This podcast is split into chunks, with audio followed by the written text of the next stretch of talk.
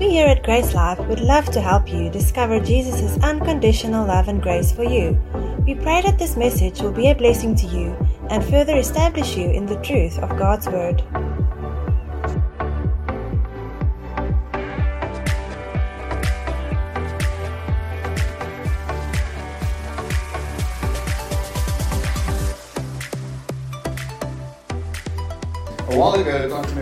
Weeks ago, we shared on the fact that in, um, in the Gospel of Luke, you look at the, the Last Supper, and we look at the Last Supper, and there's two cups in the Last Supper. There's a first cup, and then later on we see Jesus take another cup.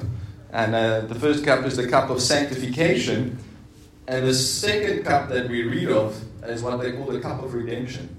And it says, this, this, this is the new cup, this cup is the New Testament in my blood, and it will be poured out for you. And we looked at how that really speaks about prophesying about the Spirit which is poured out. Because Galatians 3.13 says that Christ has redeemed us from the curse, having become a curse for us, for it is written, cursed is everyone who hangs on the tree. So that's what we celebrate on Good Friday. But there's a reason for it, because verse 14 says, so that. And so that is so that the Holy Spirit might be poured out, which was promised to Abraham. So the promise that we celebrate on Easter actually comes true in Pentecost, but it's come to 2,000 years ago, so that's why we can celebrate it every day. That's why we don't need a cross, we don't need to be somber today, that's why we call it Good Friday, because what was promised has been fulfilled. Amen? You don't all look convinced, so you're in the right place. Hopefully, when you walk out of here, you're going to be convinced. And um, there's so much about Easter, but it's really just about Jesus. It's not about bunnies, even though I like Lindt chocolate. So if anyone wants to send me a bunny, I did. I, I got one yesterday, and I was like, "Thank you," but this is not what it's about. but I'll enjoy it anyway. So Romans 13 and verse 10, we looked at this on Sunday. Says, "Love does no wrong to one's neighbor. It never hurts anybody. Therefore, love meets all the requirements and is the fulfilling of the law." So Jesus came to do what? Jesus came to fulfill something. He says, "I don't come to destroy." The law and the prophets I came to fulfill. And interesting, the word destroy, I read it in the week, and when, um, when they spoke about Barabbas, they said, set Barabbas free and destroy Jesus. That's the word in the King James. I was like, wow. And then before that, it says that is what the chief priests entice the people. And I was like, by the way, there's a problem there. There's supposed to be one high priest, but it says the chief priests, plural. So it shows you that even the highest form of religion, the, the Jewish structure, the, the, even that, that whole thing, um, the whole culture of Judaism was set up around it and it was corrupted. And it is funny that in the time that it was corrupted, in the sense that there was two high priests, that's the time Jesus died. But it had to be that the priest condemned Jesus because that is what the priest did. The priest took the lamb and they said, This is the lamb without spot, blemish, and wrinkle. Then they washed the lamb. Jesus got baptized, didn't he? And then they offered the lamb. And that is exactly what happened. John the Baptist, his dad was Zechariah. I think I have it right. And Zechariah was what? A priest. And the priest, how do we know that? Because when he is in, in bringing the offering, then he gets this prophecy from the angel that he's going to receive a son. And this son will carry the spirit of Elijah and will, will carry forward and announce the one to come. And what did he say? Behold the voice of the one in the wilderness crying out, Make way, make ready. And then he stands amongst his disciples, and he's not in the temple, but he's still a Levite, because his father is Zechariah the priest. And he says, Behold the Lamb of God. And that is not insignificant. That is very significant because a priest had to pick the unblemished lamb.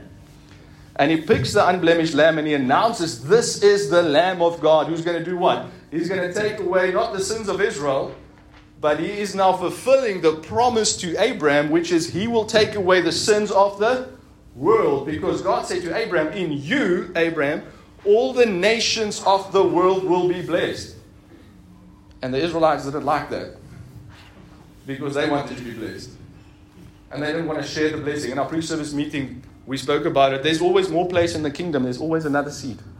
And interesting, what we're going to talk about is the fulfillment of Passover today. And the fulfillment of Passover, they used to leave a seat for Elijah. There was an open seat because the spirit of Elijah would come back. Now, that's John the Baptist, he's come. Okay? So Jesus says, I did not come to destroy the law and the prophets. Now, Passover is part of the law. So, Passover happened when? When the angel of death passed over the Israelites before they exit, exodus, exit as slaves. And they exit as slaves just after the angel of death comes. And the only thing you had to do to be saved is you had to have blood on the doorpost. Again, you had to have blood on the doorpost. And if the angel of death came and there was blood on the doorpost, there was no interview. They didn't, he didn't knock on the door and say, hey, who's inside? He just passed.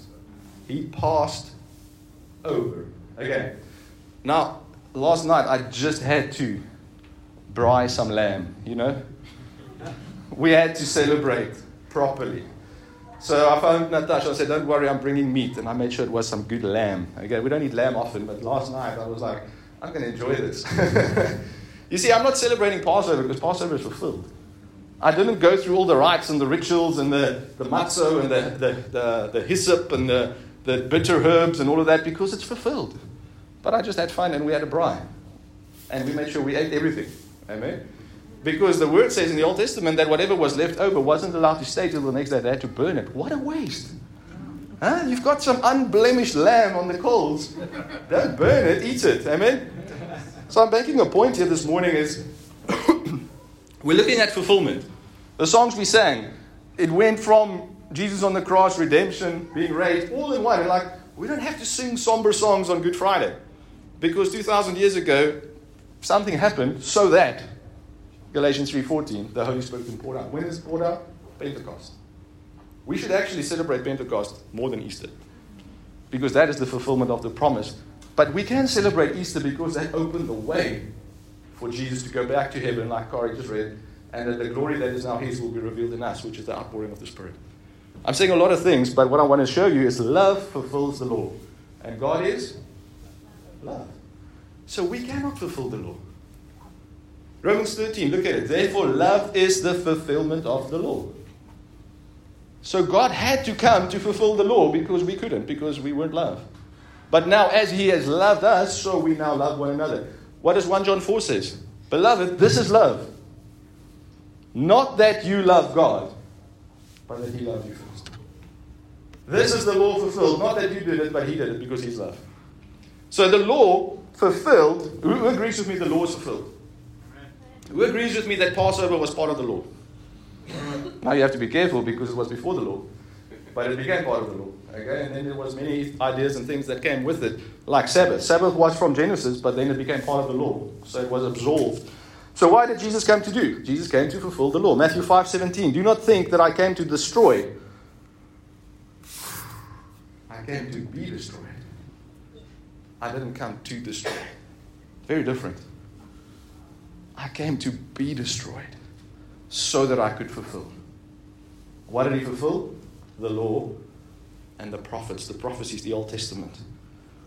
Now, that's Romans 5:17. Let's jump back to verse 5 says, "And hope make not ashamed, because the love of God is shed abroad in our hearts." What is the fulfillment of the, of the law?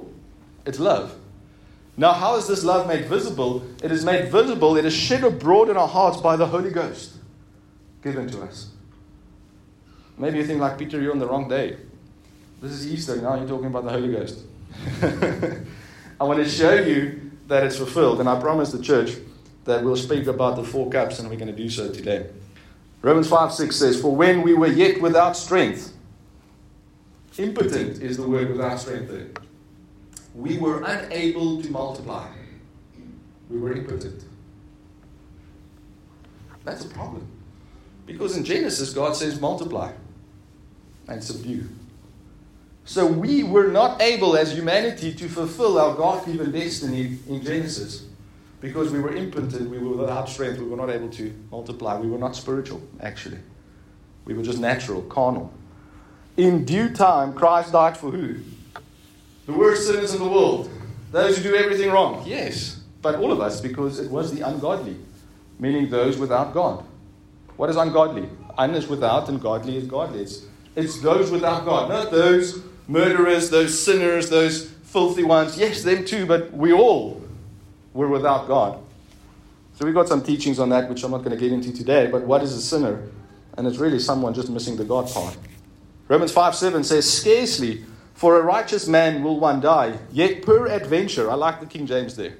Per adventure. What's the greatest adventure? It's to die for someone, according to this. For a good man, someone would even dare to die.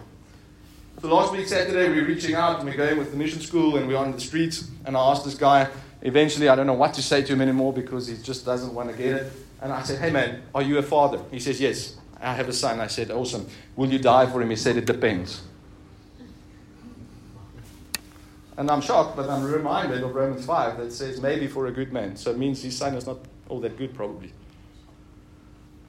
That is the condition of man. And I had a first hand experience with that condition a week ago, less than a week ago. But I read this and it says, For a righteous man, someone will die, yet perhaps, peradventure, for a, uh, for, for a good man, someone would even dare to die. Verse 8 says, But God commendeth, God demonstrates. You see, love is, is nice. I love my wife, but sometimes I need to show it. Guys, secret. When I have you married, show them. Don't just tell them. Amen? Show them. Now, your wife is like, Peter at the saying, huh? But God commendeth or demonstrates his love where? Ah. Pause when you read the Bible. Pause. It says His love is not up in the sky, His love is directional. His love is demonstrated by coming towards us. We sometimes want to run away from God. Cain was running away from God, and God pursued him because his love was going towards. God's love is directional. He didn't go to Mars, he didn't go to the moon, he came to earth when he sent Jesus because we were here. He, God demonstrates His own love, not our love, His love towards us, in that while we were still sinners, while we were without God, He died for us. So for Him, it's not depending, because He knew we could never be good enough. So He just said, I'm going to cover it all for all. One sacrifice for all sin, forever, for all eternity. That is Hebrews 10. And that just comes from, from Romans 5, where it says, Christ died for us. Who? Us without Him. Now it says, much more than. You'll see some of us wearing some, uh, I think, some pretty nice t shirts that speaks about the much more life. And the much more life has got nothing to do with things. Oh, sorry. Not more cars, more things, more money. No, more spirit, more of God, more forgiveness, more love, more passion, more adventure. Because it says much more than. Having been justified, why? By his blood we shall be saved from wrath through him. Highlight this. I'm going to show you where this happened today. Saved from wrath. How? By his blood. Okay, you get that? So the Passion says, and there is still much more to say of his unfailing love for us, for through the blood of Jesus we have heard the powerful declaration You are now righteous in my sight, and because of the sacrifice of Jesus, you will never experience the wrath of God. Amen. Isn't that good news? Because of the sacrifice of Jesus, God is no longer angry. Amen? And not that God is this angry man or was this angry man, but God is just. God is love. And if someone does something to someone I love, then there is something I want to do about it. And sin, the devil, all the things of this world has been against the people of God, the sons of God, the children of God. And God said, I'm going to make a plan. My love is so much, it is towards them, and I'm going to fulfill what was promised the law and the prophets. Jesus comes on the scene and they say, Who are you? What do you do about it? And he says, Moses wrote about me. Moses wrote about me. There's a resource outside that is fresh, fresh off the press, uh, called Unfolding. And I want to I want to almost dare you to take it. Because if you haven't listened to that, you will never see the Bible the same. I promise you. It is going to change the way you look at the Word, and it will glorify Jesus every single moment. Because from Genesis to Malachi, it is all about Jesus. From Matthew to Revelation, if you've been with us, you know it's all about Jesus. The whole Word is about Jesus. He was promised, He was prophesied, He came, and He fulfilled. So Jesus says, I come to accomplish I come to bring, I come to fulfill. Now, what is it that he came to fulfill? Hebrews 5 and verse 7 says, Who in the days of his flesh, who had offered up prayers and supplication with strong crying and tears unto him that was able to save him from death, and was heard in that he feared. This is where he speaks about Jesus' prayer in the Garden of Gethsemane. Look at this. In the days of his flesh. He's no longer in his flesh. He wasn't always in the flesh, but there was days, 33 years if you will, that he was in the flesh when he had offered up prayers. Supplications is crying. It's specific prayers with vehement cries and tears, with sweat dropping like drops of blood. He was heard. But who did he pray for? He prayed for God, and he said he was able to save me from death. Why? Because in the flesh, Jesus didn't want to die. In the flesh, he was anguished, he was fearful, he was, um, he, he was, he was crying, he was anxious. Maybe he was depressed. He went through what we go through, but so much more. And what did he pray? He said, Father, if it be your will, let this cup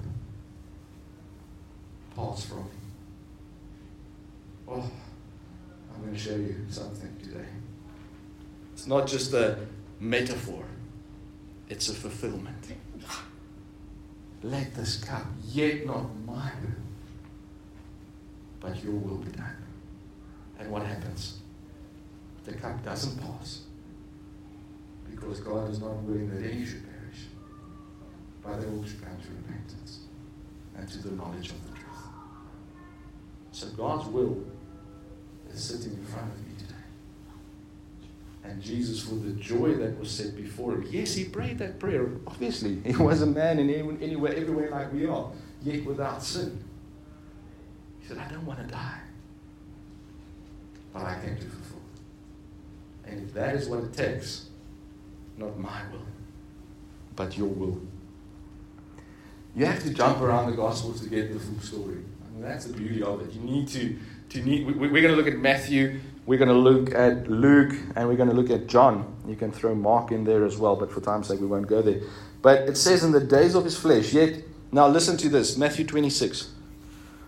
So this is just after Passover. Jesus says, Go and prepare a place for me because I want to, I've been looking forward to share what with you? This Passover. And he's going to show something miraculous at this Passover. But now we're, we're reversing a little bit into the story. So we, we see in Hebrews, he speaks about the prayers, the suffering. Now in Matthew 26, we see it firsthand. Verse 37 says, He took Peter, Jacob, or James, and John with him However, an intense feeling of great sorrow plunged his soul into deep sorrow and agony. He was brave, he was going for it. But then all of a sudden he realized the suffering that's about to come on him. And he said to them, My heart is overwhelmed and crushed with grief. It feels though I'm dying. Stay here and keep watch with me.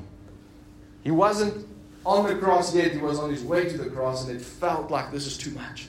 I don't know if you feel like that sometimes. This is too much. I, I wish I'd rather die, or, or I'm in agony, I'm depressed. Jesus knows exactly what you're going through. He knows exactly what you're going through. And not only does he know, but he's there with you.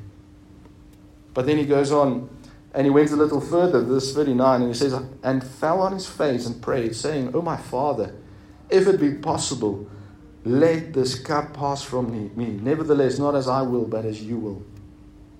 What cup? Yes, the cup of suffering, the cup of wrath. But why, why in this storyline, why does he speak about this cup? So we have to, to read on. It says, verse 40 Later he came back to his three disciples and found them all asleep. He awakened Peter and said to him, do you lack the strength to stay awake with me for just an hour? Keep alert and pray that you'll be spared from this time of testing. You will have learned by now that your spirit is eager enough, but your flesh, your humanity is weak. Jesus knows that. He's experiencing it. His spirit is willing. Your will be done, God. But his flesh is weak. He doesn't want to die. Who's to blame him? I mean, it's a horrible death. And he knew what was written about him in Psalms and Isaiah and the prophecies. He says in verse 41 Watch and pray that you enter not into temptation. The spirit indeed is willing, but the flesh is weak. So he went away a second time and praying, saying, Father, oh my Father, if this cup may not pass from me, except I drink it, thy will be done. I hope you're, you're, seeing, you're seeing something here by now. This cup. Lord, if this cup is not going to pass unless I drink it, then I'll drink it. Verse 41. In the, um, in, sorry, back to Luke 22 now. So Jesus goes to the upper room. He does the Passover. in the Passover, you need to read, like I said, Mark, Matthew, Luke, John, to see the full picture of what happens. What he doesn't do, he doesn't finish the Passover. Okay, that's the interesting part. In the Jewish tradition, there's, there's lots of things, and I'm not going to get into all the details. I'm just focusing on the four cups. So they have four cups. Okay. The first cup is the cup of sanctification. And in Luke 22, we see Jesus now um, and he was withdrawn from them. Sorry, that's not. Okay, let's skip through that. Verse 17. Sorry, Julius. Luke 22 17. He took the cup and gave thanks and said, Take this and divide it among yourselves. For I say unto you, I will not drink of the fruit of the vine on the kingdom until the kingdom of God shall come. So this is the first cup. It's called the cup of sanctification. Okay? the cup of sanctification. Now, there's a, a second cup which we don't read of. It's the cup of plagues. And the cup of plagues is the cup that the Israelites did not partake of, but they had the cup there in remembrance of the plagues that fell on the Egyptians. So they had this whole ceremony. So I should have had four cups here. That would have worked. But they had this first cup, and Jesus said, Take, this is the cup of sanctification. Then there's a second cup. We don't read about it, but tradition shows us that's the cup of plagues that they did not partake of. But it was there. They actually poured it out. They said, This is the cup of plagues. They put some bitter herbs in it and they poured it out. That's the ceremony showing we're not partaking of the plagues. You know, it's by the plagues that they were set free. But they weren't part of it because they were passed over. Now, the next one we read is in Luke 20, verse, uh, 22, verse 20. It says, Likewise, also the cup after supper. That's a very specific cup. It's not a cup after supper, it's the cup. Because in tradition, this is the cup that you drink from after supper. So you eat the matzah, the unleavened bread, you eat the meat, you do a lot of things in between, and now you come to the cup after supper. And they come to this cup, and this cup is called the cup of redemption. Da da da. And what does Jesus say? He says, This cup, the cup after supper, is the new testament in my blood, which is shed for you, which is shed, which is poured out. This is what it's always been about. This has never been about wine, it's been about blood. This has never been about cups, it's been about me. I am the carrier, I am the cup of the Holy Spirit, and I'm going to pour that out in redemption so that each and every one of you can have the forgiveness, but also the Spirit. You see, this is amazing because now we're at the third cup. And then what they do is, if you read it, they, they sang a hymn, and I think it's Psalm 113 about, if you go check it out. And they sang this hymn, and then you're supposed to take the fourth cup. But they don't. And the fourth cup, guess it, it's, not the cup of wrath. Some, it, it is that too, okay? But it's called the cup of consummation. What is consummation? That is the writing or the signing or the finalizing of a covenant. When someone gets married and they go to the marriage bed, the marriage is consummated. Now, Jesus says he's not finishing the meal around the table because he's come to fulfill this once and for all.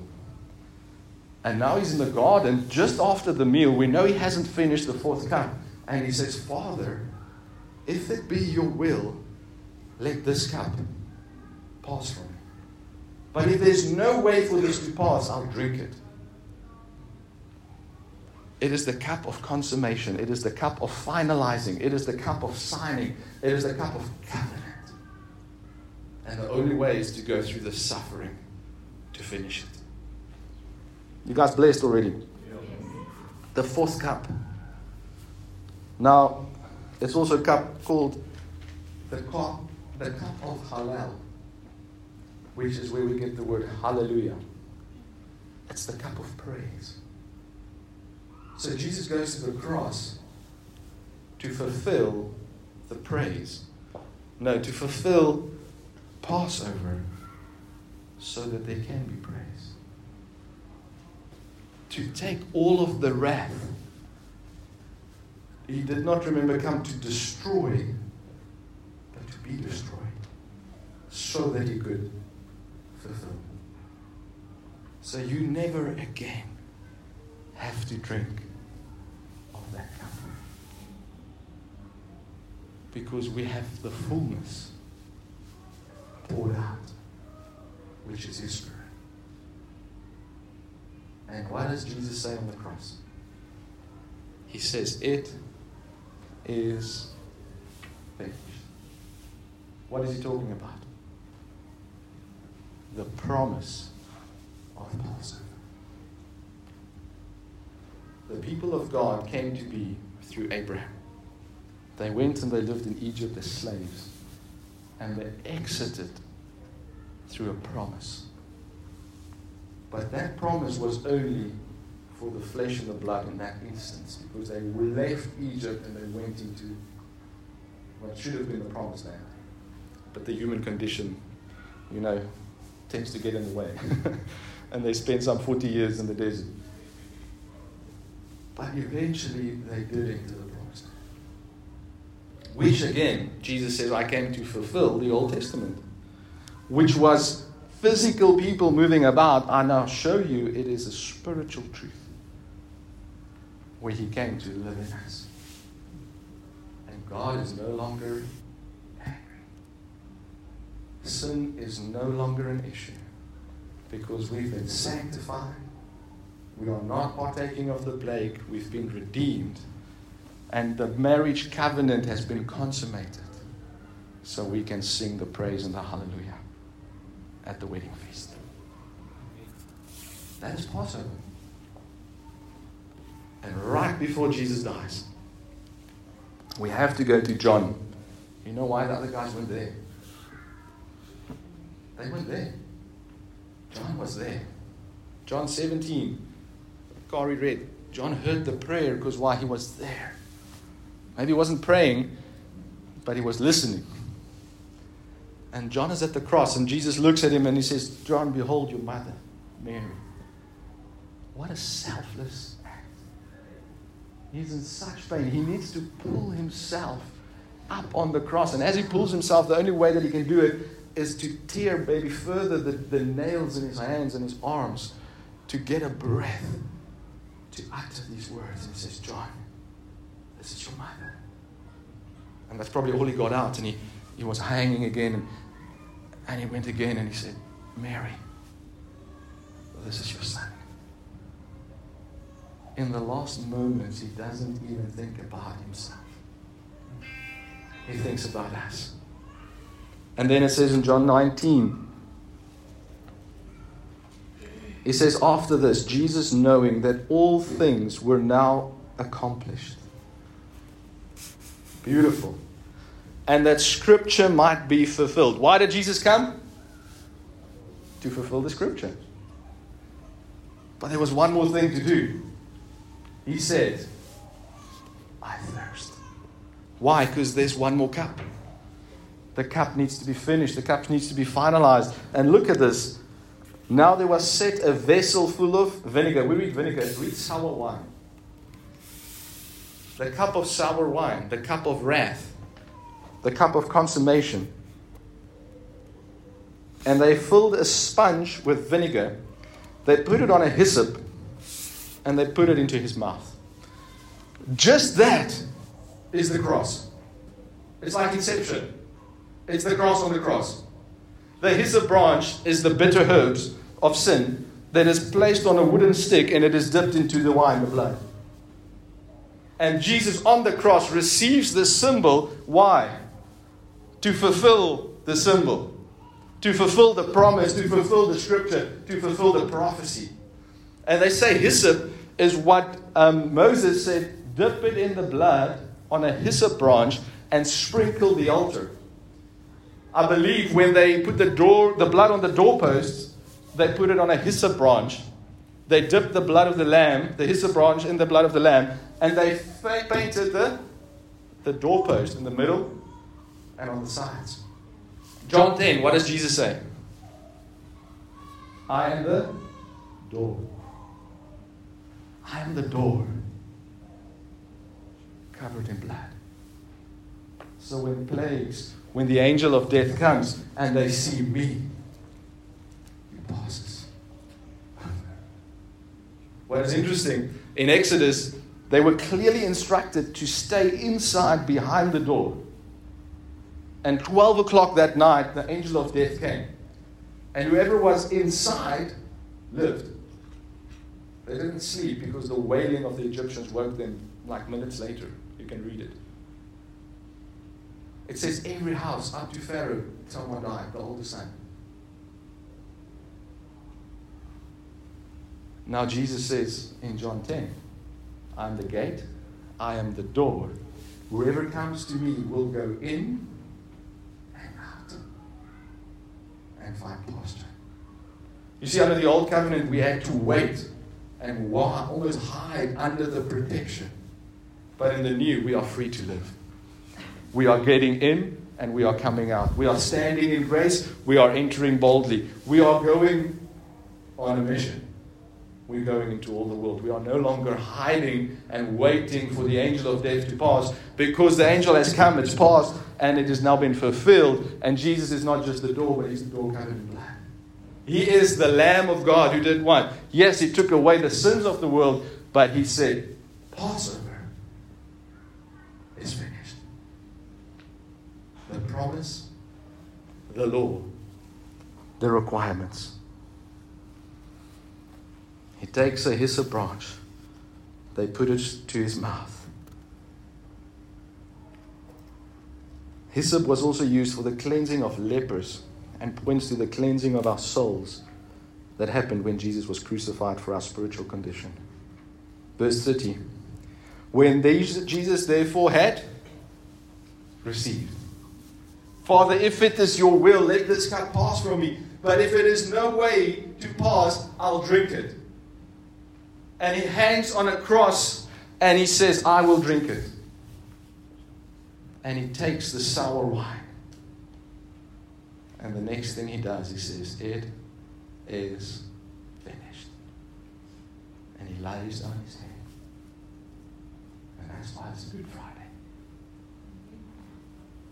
And we get to celebrate that moment because we know how it ends. We know that's not the end. You got something? You want a little bit more before we go? A little bit more. I want to show you how to read the Old Testament. So there's a guy called Joseph. Joseph was sold by his brothers. Judas sold Jesus, didn't he? His brother. He sold to his brothers, he goes to Egypt. He goes into the world. Egypt is a picture of the world. Things happen, he raises to the top wherever he goes, and eventually there's a hunger. Isn't there a hunger in the world today? There's a thirst. And what these guys do is they come to him, but they don't know it's their brother. Now, Joseph is the son of Rachel. And Rachel only has two sons. But Rachel is the one Jacob loves. But I don't know how much wine he drank, but when he consummated his wedding, it wasn't with his wife. Okay, it was with Leah. So Leah has 10 sons, or no, Leah has not 10 sons. There's some concubines and slaves in there as well. Anyway, Jacob has 12 sons. Two of them from the wife that he loves. The one is Joseph, the one is Benjamin the two youngest sons. Okay, just so you quickly see this. So they come to him, and now there's this whole back and forth. You can go read it. I think it's Genesis 19. You can go read all about that, or Genesis 44 actually. Um, Genesis 19 is Abraham's promise and it happens to his descendants. And then Joseph does something. He puts a silver cup. Now, now, see where we're going. He puts a silver cup into Benjamin's backpack. Yeah? Don't, want, don't, don't worry why. That's not the point. he puts a silver cup into Benjamin's backpack. Silver in, in, in the Bible symbolizes, um, it's almost you, you, you think you're more important than you are. It's, it's hypocrisy. Because silver is not gold, is it? Okay? So there's something there. But what happens is now he sends out his soldiers and they chase down these brothers.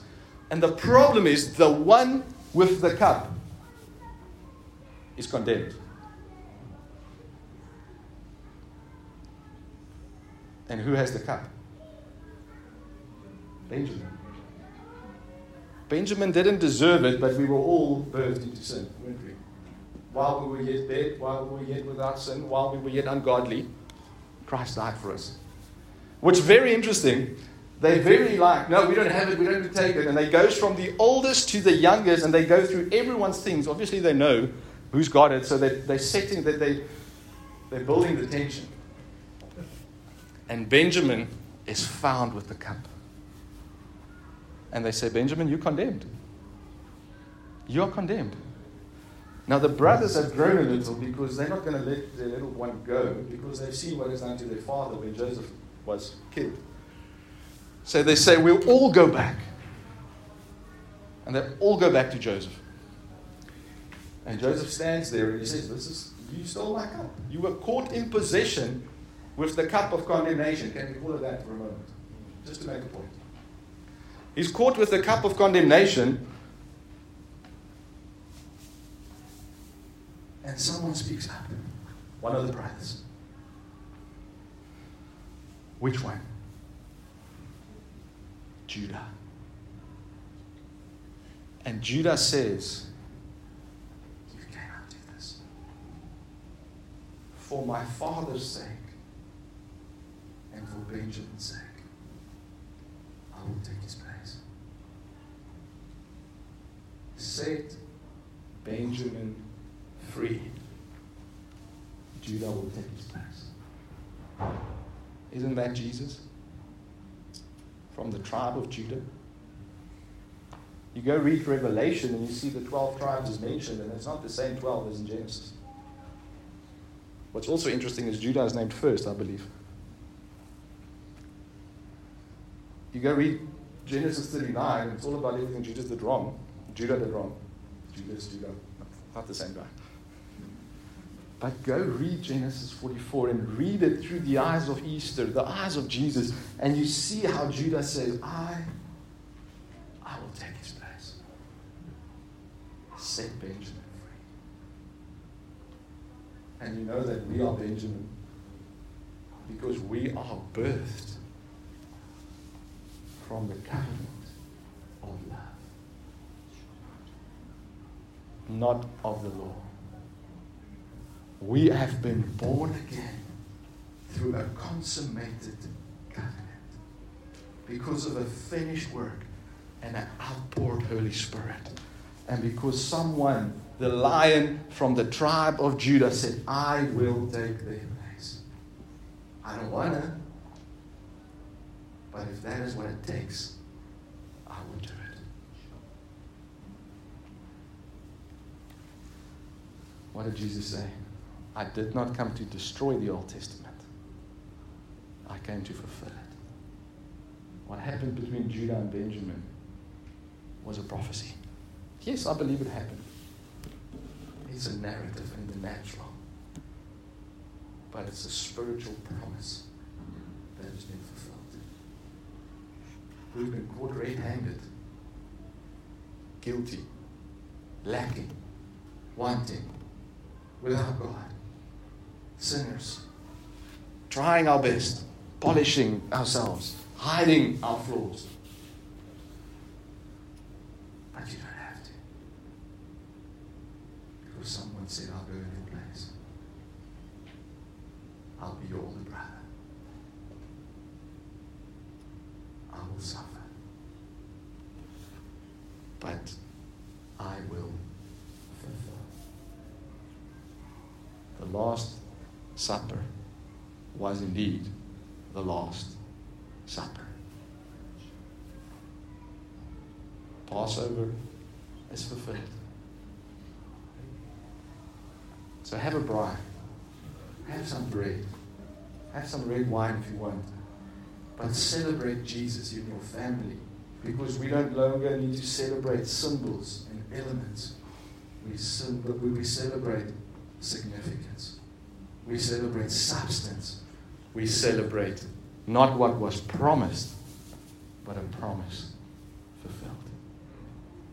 And I'll close off with Galatians 3 says, You've been set free from the curse.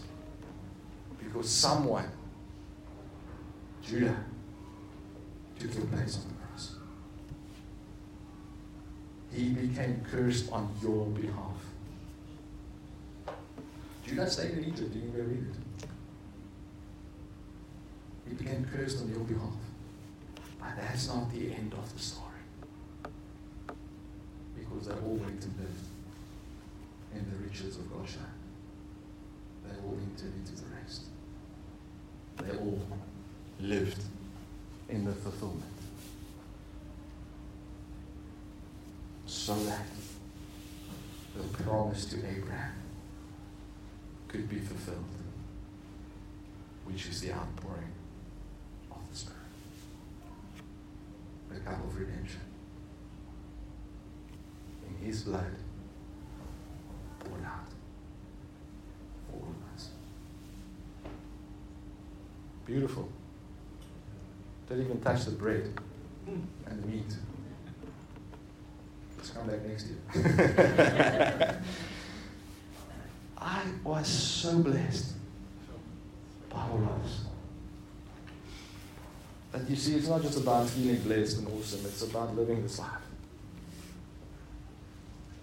There's a world who doesn't know this, who haven't heard this, who's still trying to, to perform and to impress and to, maybe they've even given up by now. And you and I are carriers of this message carriers of hope. And Paul said in Romans 1 I am not ashamed of the gospel, for in it is the power of God. Yes, God is in us, but God is in this message. The words I speak to you, they are spirit and they are life. You and I are invited to a hurting and broken world to share Took their place. But the cup has been taken, the covenant's been consummated, the Spirit's been poured out. Easter is fulfilled in Passover. That's what we celebrate. We celebrate Jesus.